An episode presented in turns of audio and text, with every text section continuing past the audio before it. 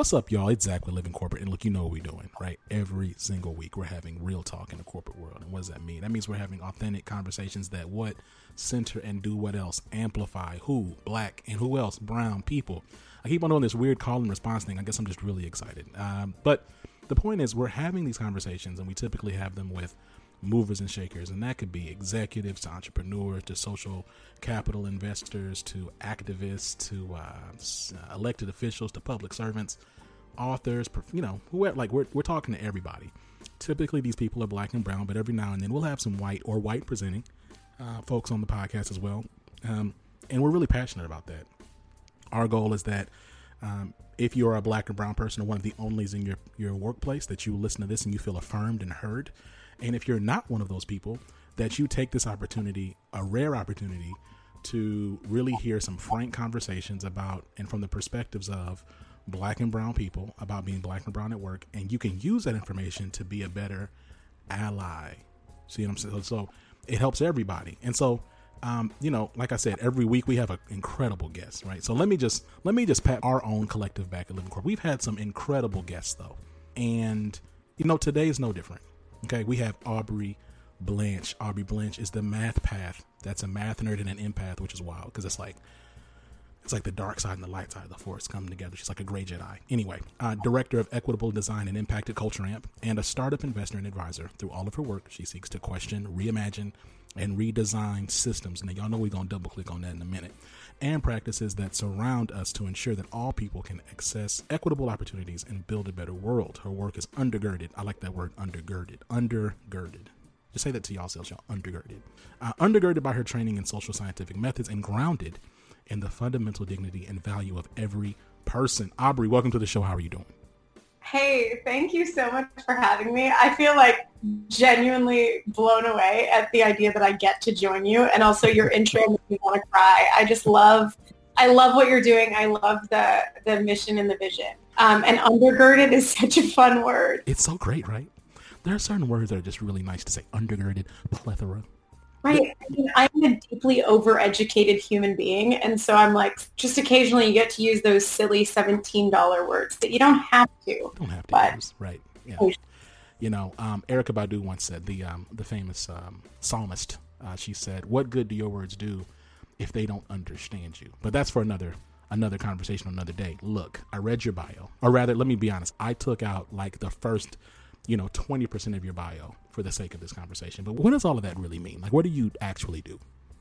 Yeah, what do I do? Um, I feel like the what I try to do is like crush white supremacy with capitalism, which is confusing conceptually. It is. Um, but but really, I think what I try to do is is harness the the privilege that I have, and I guess the oppression that I've experienced as mm. this very literal human and we can talk about what that means right. um, i try to use the privilege that i that i've had and try to figure out how to scale those out yes. like that's the simplest thing in my soul that i'm trying to do and right now i happen to do that within the context of technology and investing and finance mm-hmm. what i'm really interested in is learning the rules of systems so that we can begin to evolve those systems so that they begin breaking themselves down mm-hmm. where they are harming people I like that. I like that a lot. There's a lot of nuance in what you just said. So like that's why I'm really excited to like get into this. In fact, yeah. with that being said, like let's talk a little bit about like this moment where we are, right? And before we do that, like let's let's like zoom in on like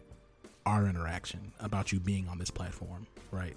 So for folks on the podcast, basically what happened is Zach was awesome and reached out to have me on and and my first sort of response was, hey, want to be clear that I'm white passing, want to make sure that we have sort of BIPOC folks in front of my voice.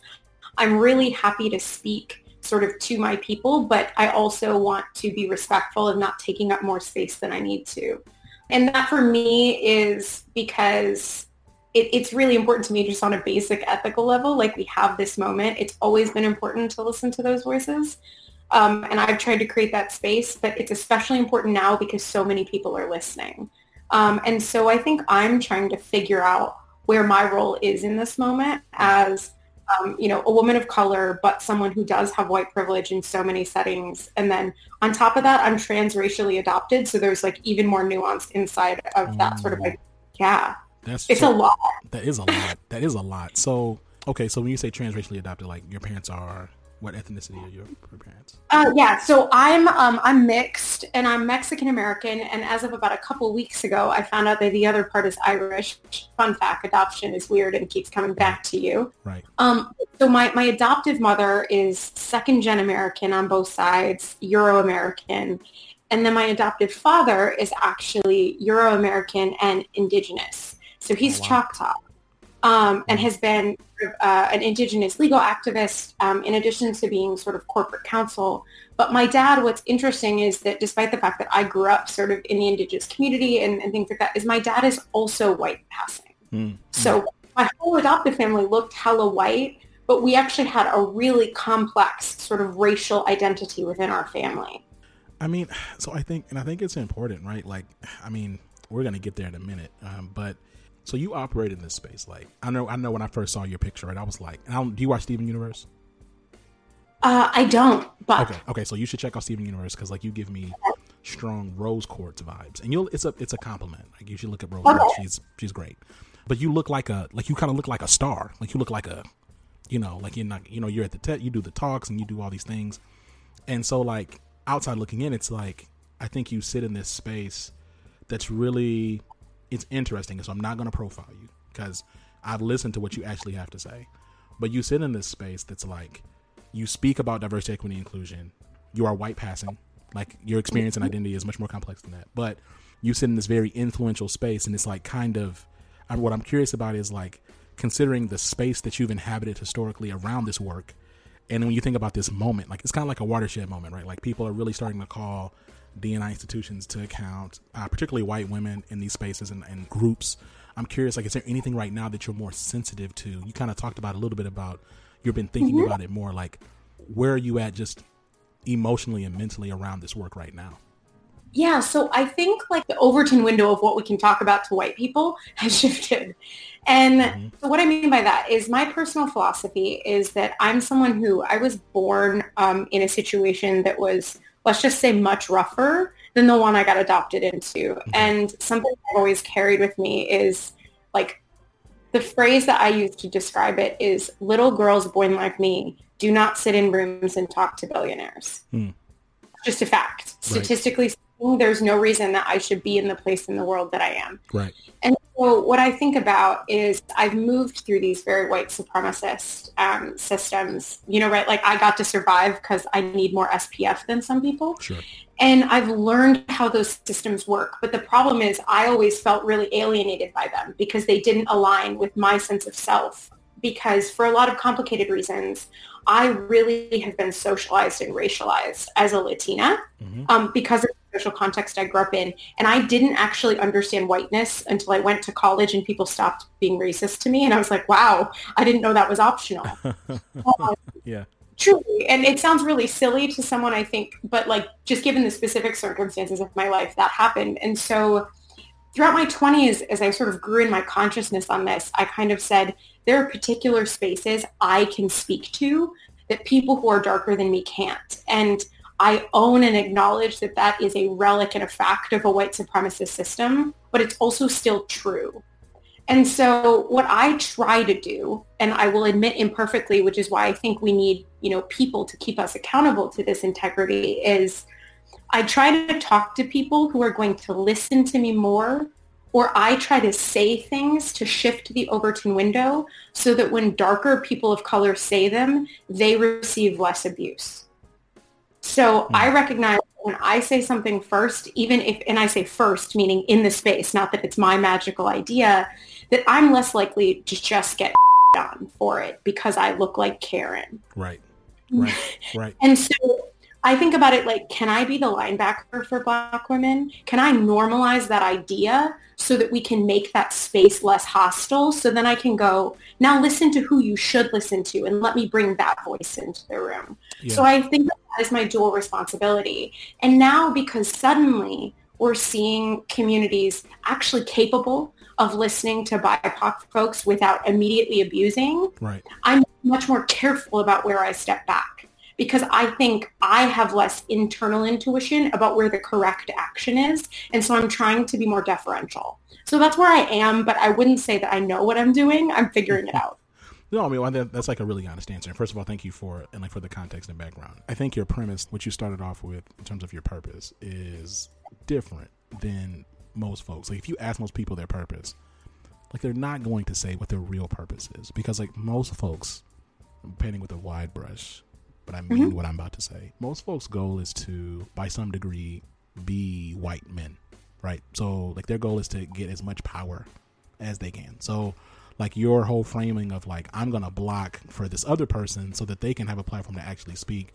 I'm gonna leverage my access and my power and my privilege to then create space for darker skinned Latinx, for black women, for like for other people who are um, societally historically in, in, in different ways, again, just on their face, no pun intended, like more um, are harmed in different differently than I am. Like that's just not the typical goal, right? And so, you know, we've talked a little bit about the nuances of of your identity and your background, um, and that's it's incredible. I'd like to talk more about the concept of being white presenting, while also at the same time being a person of color. Right. My challenge, Aubrey, right now is that like that person of color term is starting to become like this junk drawer thing, where like everybody's a person of color, but like we don't really specify your name identity um, in this work even now. So like you know, that's why with living corporate, we don't say we center and marginalize experiences of people of color at work. We say black and brown because we really want to be explicit with like who we're talking about. Um, you know, you brought up the being white presenting. I just like to hear more about like the nuances of, from your perspective, Latinx identity and how you present versus culture and ethnicity. And let's also add like the dynamic of how people perceive you. Absolutely. So I think it's it's something that I think about a lot and I want to bring in another piece of my identity that's been really helpful for me in figuring this stuff out, which is I'm also a queer person, but I'm yeah. like bisexual or pansexual or I don't know, whatever something that's definitely not definitely gay and not definitely straight and I don't really thought it much harder than that. But yeah.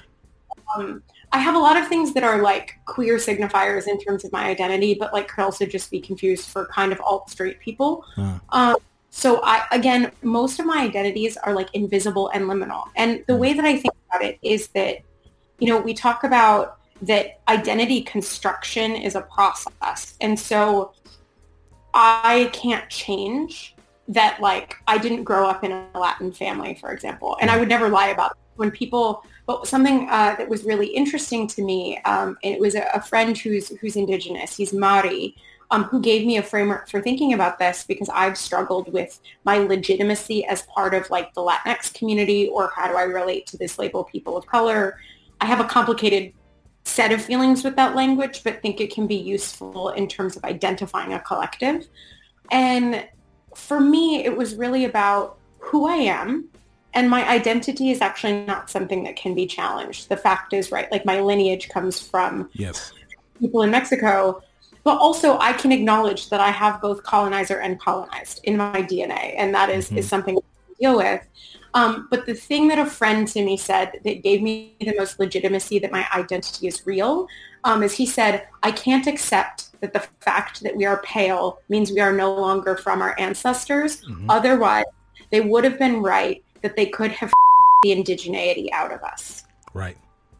right. And that like is probably pretty harsh, but but for me, I was like, yeah, you're right. There's an energy, there's a spirit, there's a culture. Now I, because for my own well-being, I did need to be put in a different family than the one I originally was born into. Mm-hmm. Um, I've had to connect with and sort of become a part of my culture as an adult. So I've had a little bit of a different experience because of, of what was important for me. And so I think there's that, but I think to pretend like my experience in terms of economics, in terms of the way that I have experienced racism and racialization are meaningfully different than most or a big portion of the Latinx community.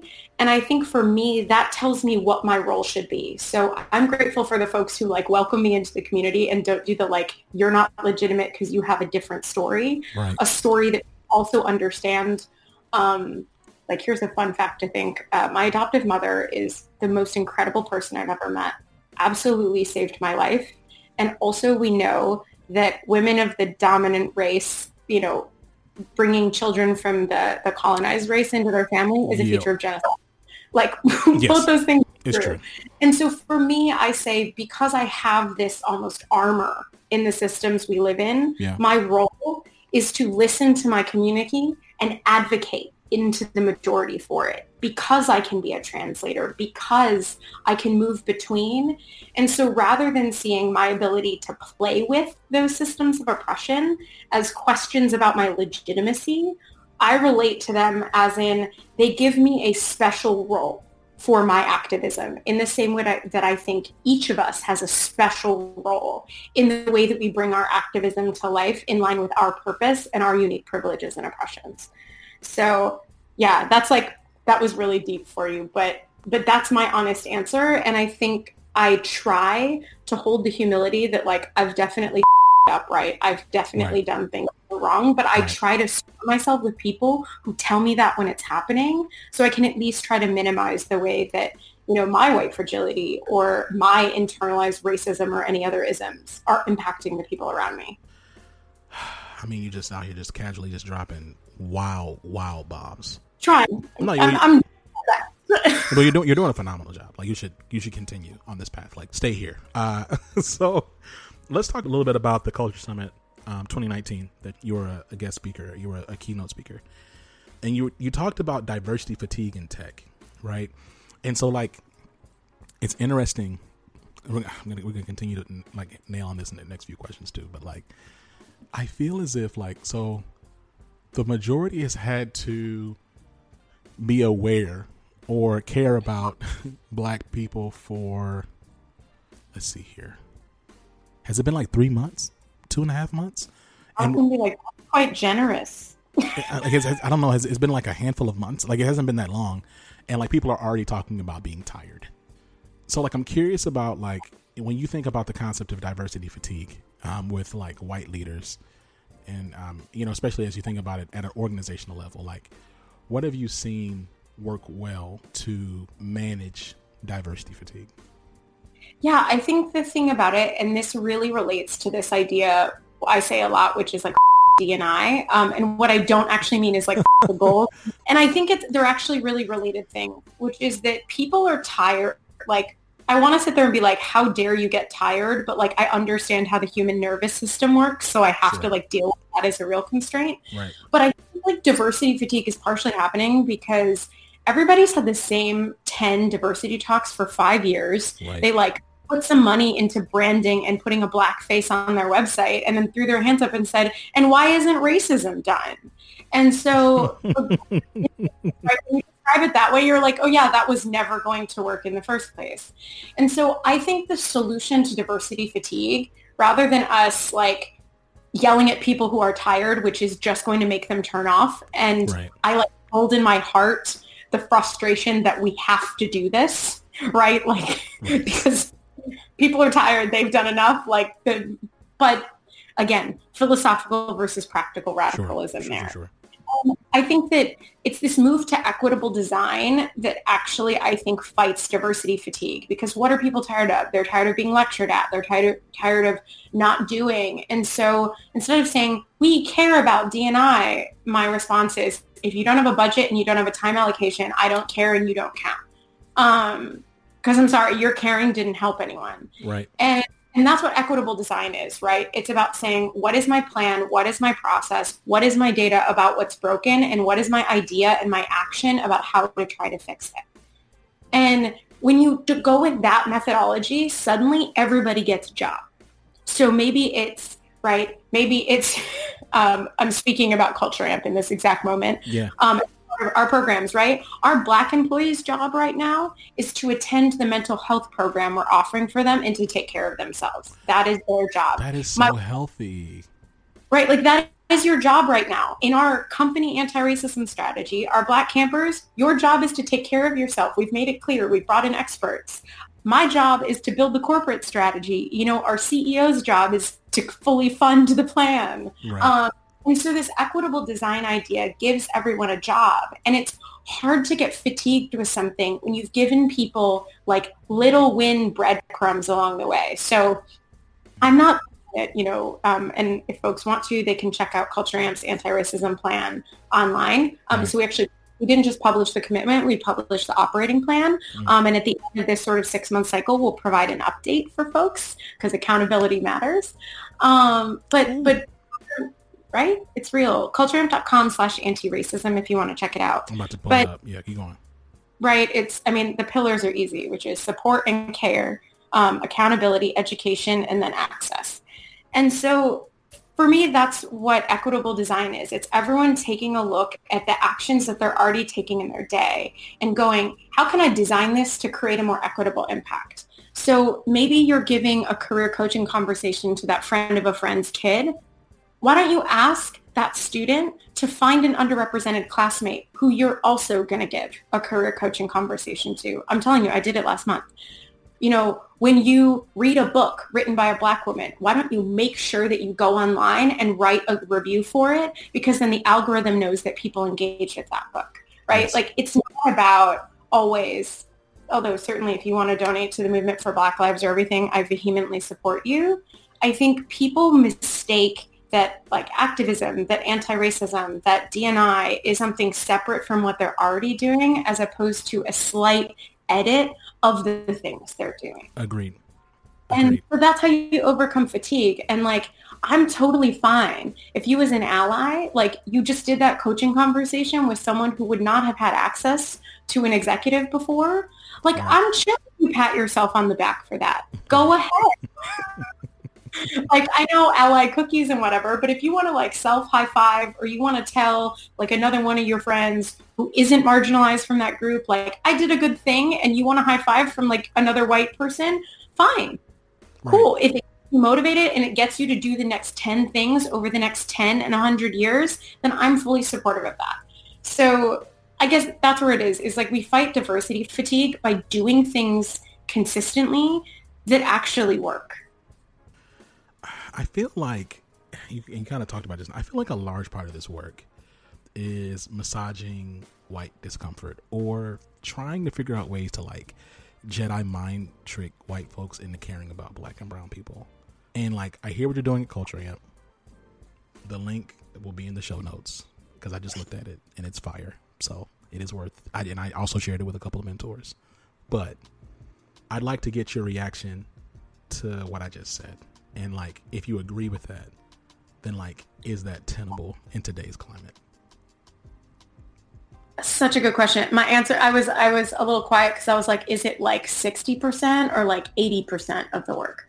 Um right because there's strategy and communications. No i think it absolutely is.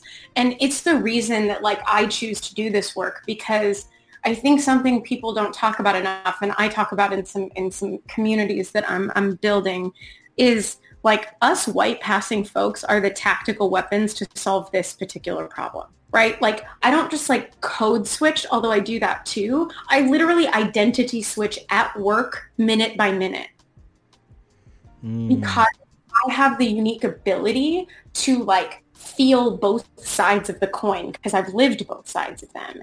And so that's actually a lot of the reason that I do the work I do is because I know how much of this is like managing white discomfort. And frankly, my face partially manages white discomfort to have discussions about racism and white supremacy. Right. And I think it's true. Now, your second question is really important. Is it tenable or sustainable? Um, I have a complex answer to that. So philosophically, my answer to you is no. My deeply practical science lady answer is it's not an avoidable problem in the short term. So this is a weird theory I'm going to give you. and It has to do with drug addiction, but I think it's relevant for anti-racism work. So here's a theory I've never spoken online before. Mm. So there's something really fascinating about drugs and how they work on the brain, which is that the dosage and the frequency that they hit the brain completely changes the brain's response to it. Mm. So like small amounts over time create resistance large amounts all at once tend to cause addiction. I'm, I'm vastly oversimplifying, but, no, but just work with. Though. Yeah, yeah, yeah. So I'll say people who experience racism, not people of color, but people who experience racism, we basically have been given doses of racial stress throughout our lives. So we now like have resilience to it. I'm not saying it's good. I'm not saying it's ideal. I'm just saying it's sort of a descriptive fact the of the world. Yeah, yeah, yeah. People we basically have to dose them with enough racial stress in the right ratios at the right time to get them to be able to have these conversations. Because what the research is telling us is that white fragility is actually like people's brains perceiving they're in danger when they're in absolutely no danger whatsoever. like, that's neuroscience. So philosophically, I'm like, yeah, it's not sustainable, but we have to think about ways to give people experience with racial stress, white people specifically, so that they're resilient and can have the conversations. And I think that's the process that's happening right now in a broader cultural sense is that white people, I mean, have you seen the New York Times bestseller list? Right. Um, it looks like my bookshelf, but right. I have like, crazy. Line yeah.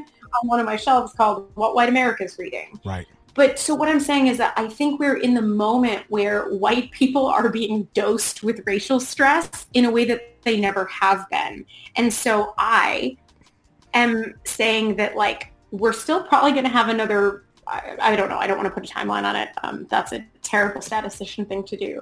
But I do think it will change because more white people are educating themselves. And even like white people that I are in my family that I've like never seen talk about racial justice before are like texting me and asking me questions.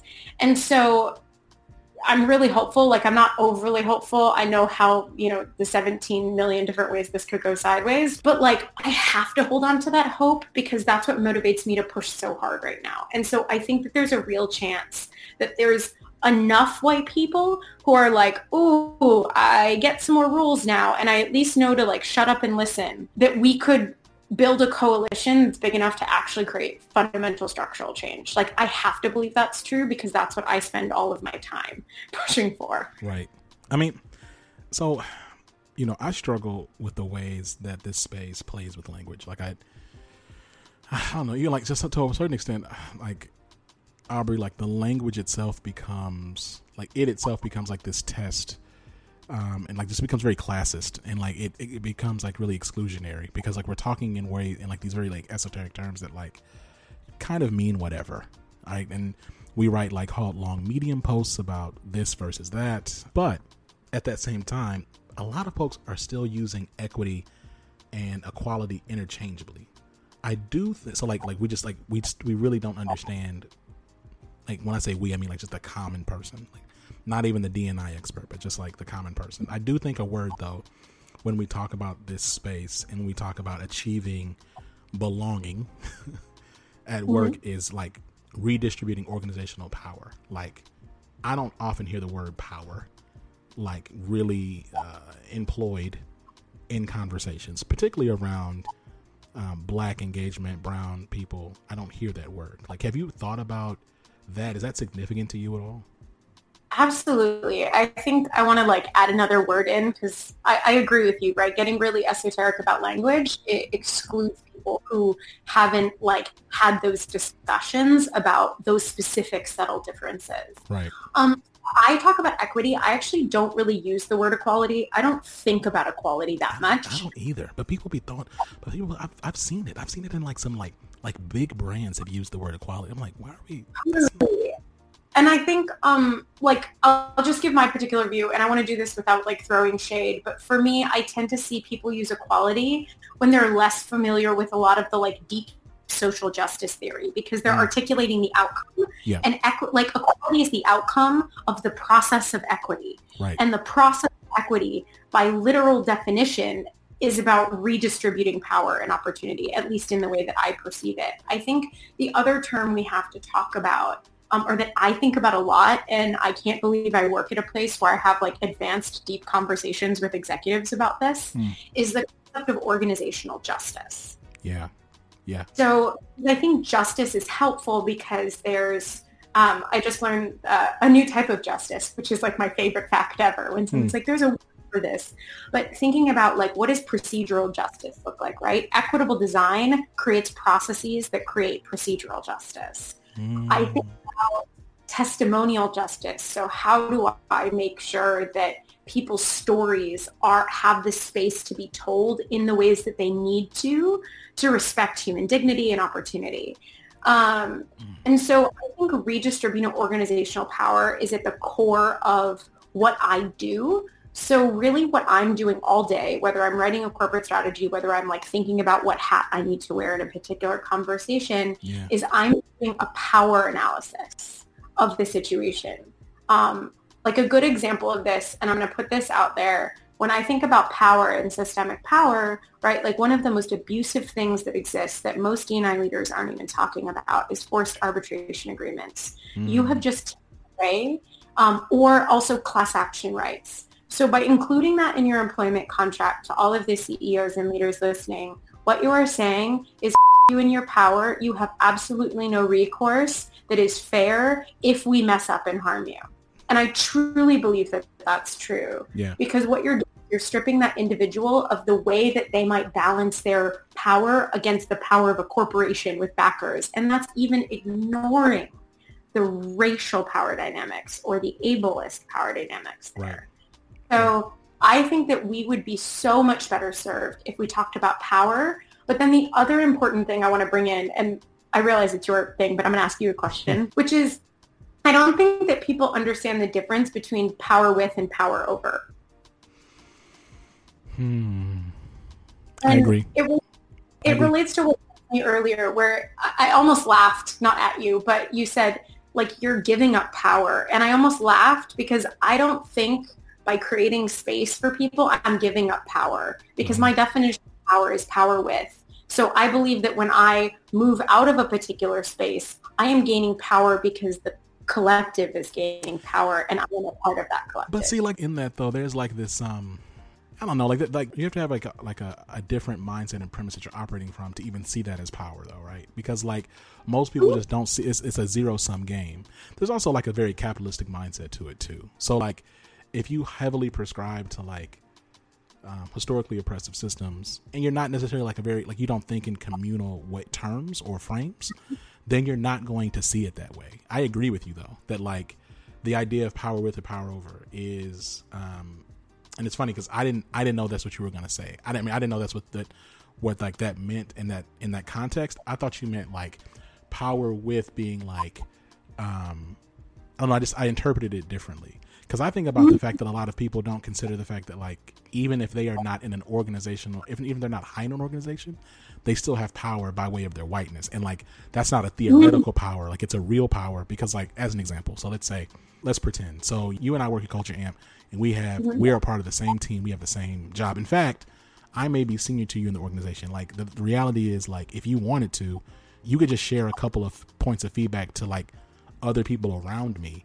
and I could be fired, right? Not at Culture Amp, but you know what I mean. Like you have the societal, you have you have yep. some right. You have advantages to where if you say, you know what, like I just don't think Zach is really cutting it, or I don't really think Zach is that bright, or I don't think whatever, or Zach makes me feel uncomfortable, or whatever the case is, right? And so what was a struggle for me is when we talk about power, yes, we're talking about like the white executives or just executives period like the people who are in positions of like organizational authority but also the people who are not in positions of organizational authority who still can harm black and brown people who should on paper be protected even by the very pessimistic and like harmful rules that that organization has created for its own leadership. Like they still don't really even participate or benefit from those protections because of the color of their skin or because of um, a disability or whatever the case may be. You know what i mean Oh yeah, absolutely. And I think that's actually the thing that we don't um, we don't teach people is I mean I think it's like American culture in general is very oppressive. Like a lot of our cultural values are about control, um, and then but we don't actually have a dialogue about it. And so I mean those of us on, on on the bottom end of the distribution in any context tend to talk about it, but the people at the top of the distributions don't talk about it. And so yeah, I think that people also because we're in this sort of capitalistic society. I say that like I'm like capitalism is like traffic. I don't like it, but I have to be in it. Um, I got that from Nicole Sanchez. I want to give her a shout Yo, out. Shout out to Nicole Sanchez. We just spoke today. She's gonna be on the show a little bit later. That's dope. Oh, she's brilliant. I can only say like she is someone who has guided me and taught me, and I appreciate her wisdom. And I don't even I don't have time uh, to describe uh, how much I think she's great, but um, you know, I think I think that that that is it is that people don't understand power and also i think there's this weird game in I think it's everywhere, but like American culture like lies about it. Where the mm. thing is, people here actually like crave power and status, but they have to lie about wanting it. And it comes from like our whole lie about like classes don't exist in America, even though they obviously do. um, yeah. Right? No, we're not a classist system. Yeah, we are. Yes, we are. And what? I've been on every rung of it. Trust me, I know. Right. Um, uh, at different points in my life. Right, right. I mean, you know, let's talk a little bit about I want to go? You know what? Nah, let's let's keep going. So, part of your bio I read included the concept of reimagining systems, right? So, like I've had on a few guests, and many of them believe this is a watershed moment for, you know, quote unquote DNI, HR, culture, like that whole space. Um, like, do you think there's any radical reimagining that needs to happen today, or that really should have happened a while ago, but is certainly like further mobilized by this moment? Absolutely. I mean, the thing is, um, like the phrase, it's been repeated to me like every week, like never waste a good crisis. But what I mean is don't waste the attention on these problems because attention is what can get you to solutions. And so, yeah, do I think it's a watershed? Gosh, I hope so. Like, I hope that companies stop doing unconscious bias training and we have honest conversations about the fact that it was conscious design decisions in organizations that create intentional discrimination and exclusion. I've been saying that to everyone with a C-level title I can talk to. Um, you're like, unconscious bias. I'm like, it was never unconscious bias. You were just too fragile to hear it. It was yeah. conscious failures of leadership. Listen, I'll never forget one time this was this was some years ago. I was talking to a leader about, and I literally it was on my way out because I was I left, and I made a risk log as I was leaving. I was like, look, just these are just things you need to know about the project that we was on and about like people on your team and here are things that would help you if you just consider the risks. Got on the phone. Um, I'd already resigned, so like it was like my last week, right? So then we're talking, and she's like, one of the risks I put on there was I literally I made it so soft. I said potential unconscious bias. And her response was, I've never had a situation where I've been unconsciously biased. And I said, Well, by the very nature of the concept, you wouldn't know if you've been unconsciously biased because it's unconscious. So it's wild when, it, when, you think about like just the the multiple levels of grace and outs that white people provide themselves through diversity and inclusion work. Like it's it's just not to me about it's not about justice. It's not about equity. It's not about any of really it's not about black and brown people at all. It's just about like shoring up power and control while kind of like you know protecting yourselves from litigious risk right? Like but it's not real. But you know what zach? You just said the word risk and i want to like one yes a plus a thousand you and i want to talk about the way that risk can be reimagined mm, um, yes I have you on this line and it's the thing that i've been saying um, to lawyers to executives not just at culture amp like i said literally to anyone who will listen because yeah. i figure like i have my like hamilton my shot energy about yes, this like yes. we get in this moment yes. which is that we can decide that risk means the company losing business because we have to fire an executive who's an abusive like violations of human dignity are a risk that we cannot bear. And we will simply choose when we identify abusers to move them out of our organizations. Like that's a choice that people can make about the definition of risk. And frankly, even if you're talking in capitalistic terms, if you think about how much companies spend on like external legal firms when they get sued for discrimination, it is so much cheaper to fire an executive and hire a new one. Right saying that right because we know there's a lot of, ex- but or anyone in the organization, right? right? If they're not an executive, they're even less financially, you know, sort of creating return for the business. So again, I go back to this idea of reimagining. Let's take the words and the concepts and just ask the basic question, do we have to do it this way? Is there a better way? A company could say, we value people being treated well because we know that treating you well equals better cognition, which equals more innovation, which in this economy, in our business, equals more dollars in revenue. We can choose to act as if that is true. And that choice and that action is what builds the world in which it is true. So I'm saying this like I live in a in an industry where everyone's like, we're changing the world. I'm like, you're shooting a rocket into space. Someone did that already. Not to diminish that it's an incredible feat of engineering to get a rocket into space. It's incredible. Right. But it's actually less incredible than being like, maybe we should treat our employees like full humans who are deserving of dignity. Right. like that just doesn't seem like that bananas to me. Well, it, it doesn't though because you're rejecting white supremacy and patriarchy, like full stop. Because it's lame and it diminishes. cool. I could have like what a Lamborghini because I look white. Like my soul is not better off. Other human beings aren't better off. Nah, Sorry, I'm going. Off. I agree. like that's like white supremacy diminishes everyone, even those of us who benefit from it. Obviously, those of us who benefit should do more work. Full stop. Right, right. But no, I mean, I feel you. I mean, I also think it's whack, but uh, but that's the reason. So, what about this time right now scares you, Aubrey, Math Path? white presenting woman, complex background. Like, is there oh. anything right now that feels like you feel more on the like more in the spotlight or more pressured?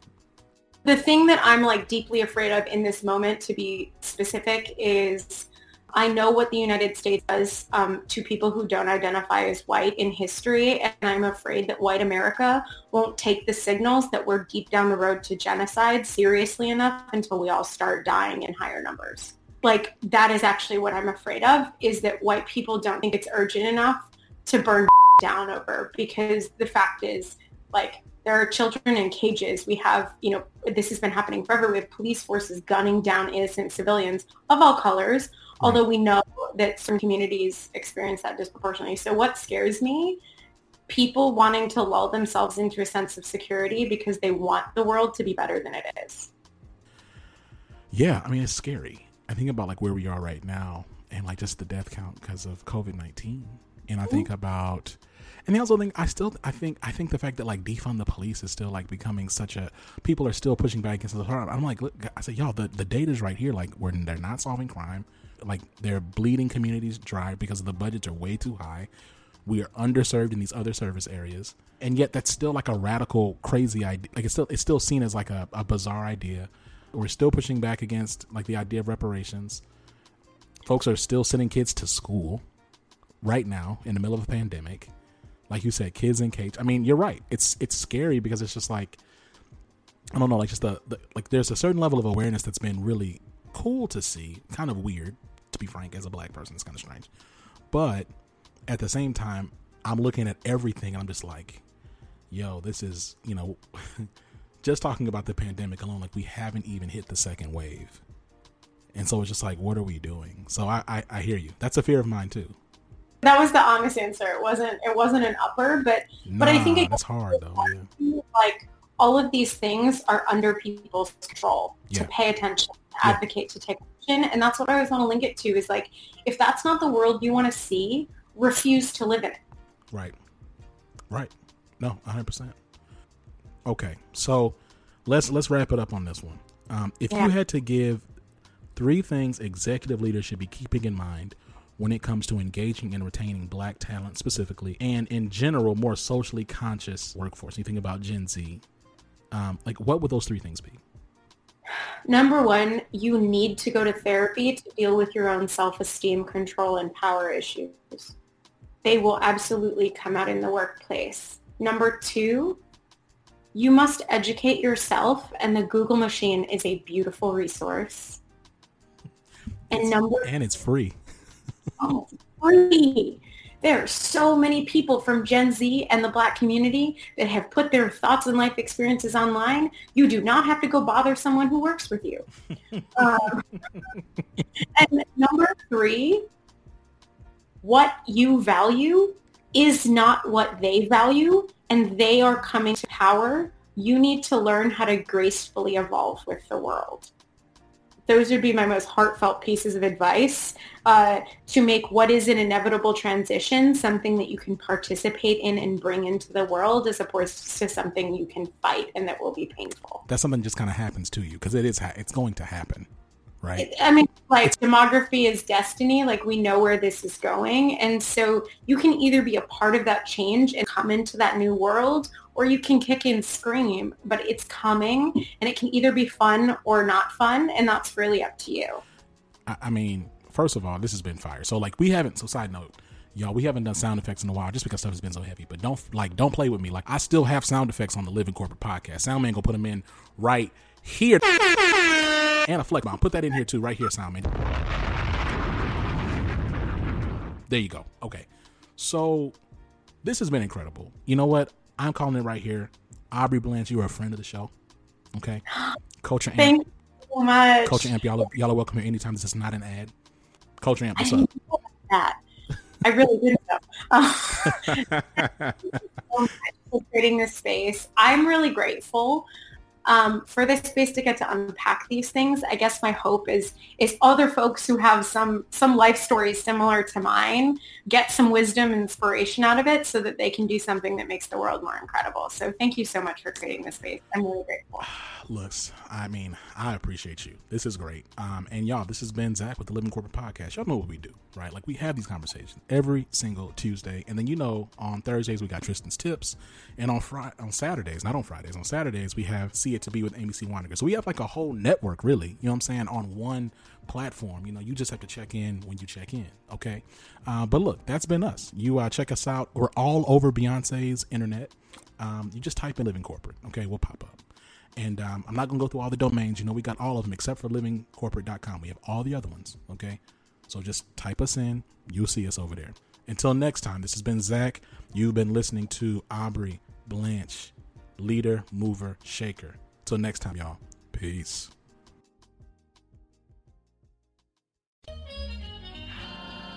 Living Corporate is a podcast by Living Corporate LLC. Our logo was designed by David Dawkins. Our theme music was produced by Ken Brown. Additional music production by Antoine Franklin for Musical Elevation.